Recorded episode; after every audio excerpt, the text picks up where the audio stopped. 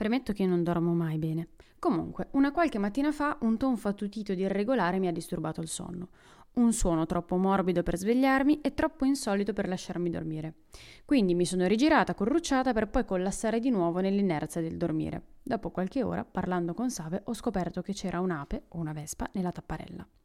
Due giorni prima avevo ricevuto una foto su WhatsApp che mostrava un nugolo di api in sosta su un ombrellone con annesso racconto di panico nella spiaggia, ricerca di soccorso e una pigra risposta della protezione civile. Arrangiatevi.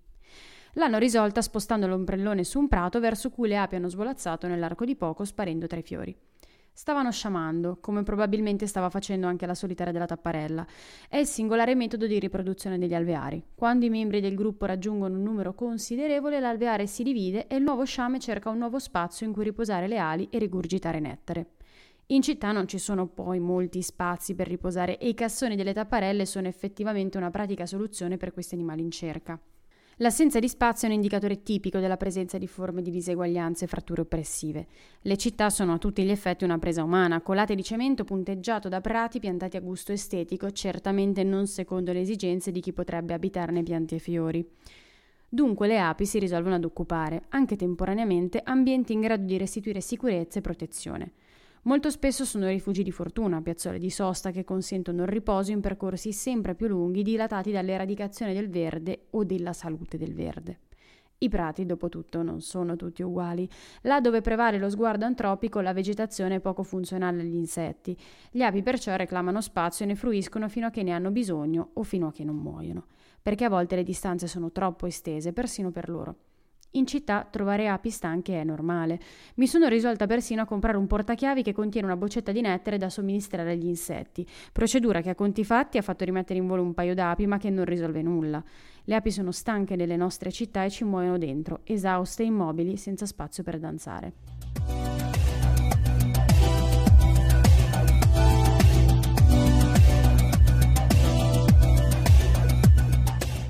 Le api sono ovunque, ma da nessuna parte, soprattutto quando si parla di ecologia.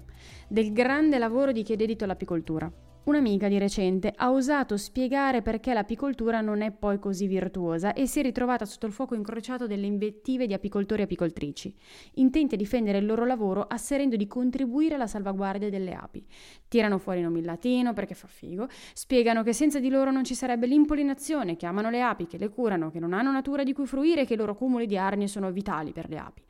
Parlano di sé, del prodotto finale e del processo di estrazione che chiamano cura. Dicevo, le api sono ovunque, ma da nessuna parte. Non stanno effettivamente parlando di api, ma delle api in quanto animali domestici da reddito, quindi in quanto forza lavoro ottimizzata al solo scopo di produrre in quantità rilevanti per il sistema del valore di scambio. Impollinare e rigurgitare ancora finché le tasche saranno piene e i conti gravidi al punto da poter consentire l'acquisto di nuove armi, nuovi terreni e nuovi insetti da lavoro. Omogeneità della specie, riproduzione controllata e gestione del ciclo vitale affinché si adatti a quello produttivo sono meccanismi tipici dell'allevamento. Azioni sistematicamente riprodotte per incastrare fatti di natura in un vasetto da vendere in media a 10 euro al chilo. E dunque la parabola dell'amore per le api e per la biodiversità è solo una storiella, per dirci che va tutto bene, che gli impollinatori selvatici già non esistono e serviamo noi e il nostro interesse per mantenere in equilibrio l'ecosistema, quando di fatto è proprio il contrario. Ieri, di nuovo, non troppo a caso, sono tornati le api nei discorsi. Un'apicoltrice, cornetto Samontana alla mano, ha protestato contro una protesta asserendo che nessuno le avesse chiesto o si fosse curato di scoprire come lei trattasse i suoi animali. L'ecologia è un rapporto diverso con la natura, ha detto, cercando di far capire che il suo rapporto con le api era positivo e disinteressato. Ma come può esserlo? È chiaramente una relazione fondata sull'uso dell'apis mellifera, l'ho detto che latino fa figo, a scopi commerciali. Nel rapporto animale-umano, anche in caso di sfruttamento, possono comunque nascere sentimenti come l'affetto e la fascinazione. E ci si può convincere che sia quello il metro di misura della qualità della relazione. La verità però è che è il fine a sgretolare tutta l'impalcatura romantica. Nessuna delle api per amore, perché il possesso è una relazione di subordinazione e l'amore non prevede gerarchie e usi.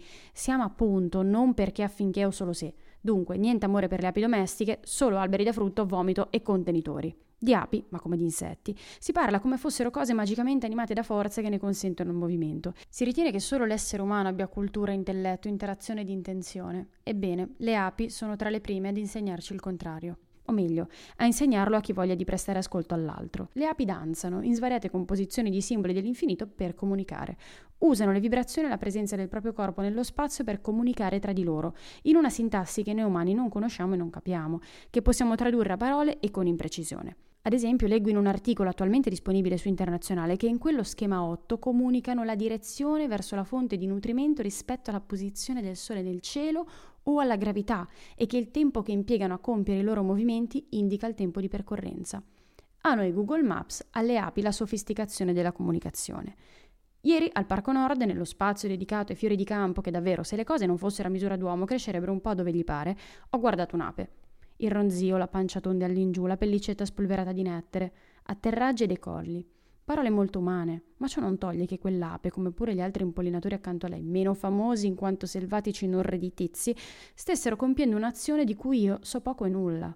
Posso vedere, ascoltare, ricordare, osservare e non cercare di mettere quel balletto in un ciclo di raffinamento e profittabilità. Le api sanno dove sta il sole, e se anche così non fosse, la dignità della vita secondo natura non dovrebbe essere loro strappata, e non lo sarebbe se solo imparassimo ad amare gli animali, a riconoscere l'alterità e a non volercene impadronire, se solo smettessimo di ingurgitare per avere, di comprare per affezionarci e di costringere per avvicinare. Si può, eh? Facile facile, basta poco per aggiungere qualità all'esistenza. Basta smettere i panni del dominio di specie e diventare persone antispeciste, vegane. Ma io forse sono di parte. Dalla parte delle api però ve lo dico si sta meglio. E forse ci sta persino lo scorcio di un futuro diverso. Pieno di ronzii, ovviamente.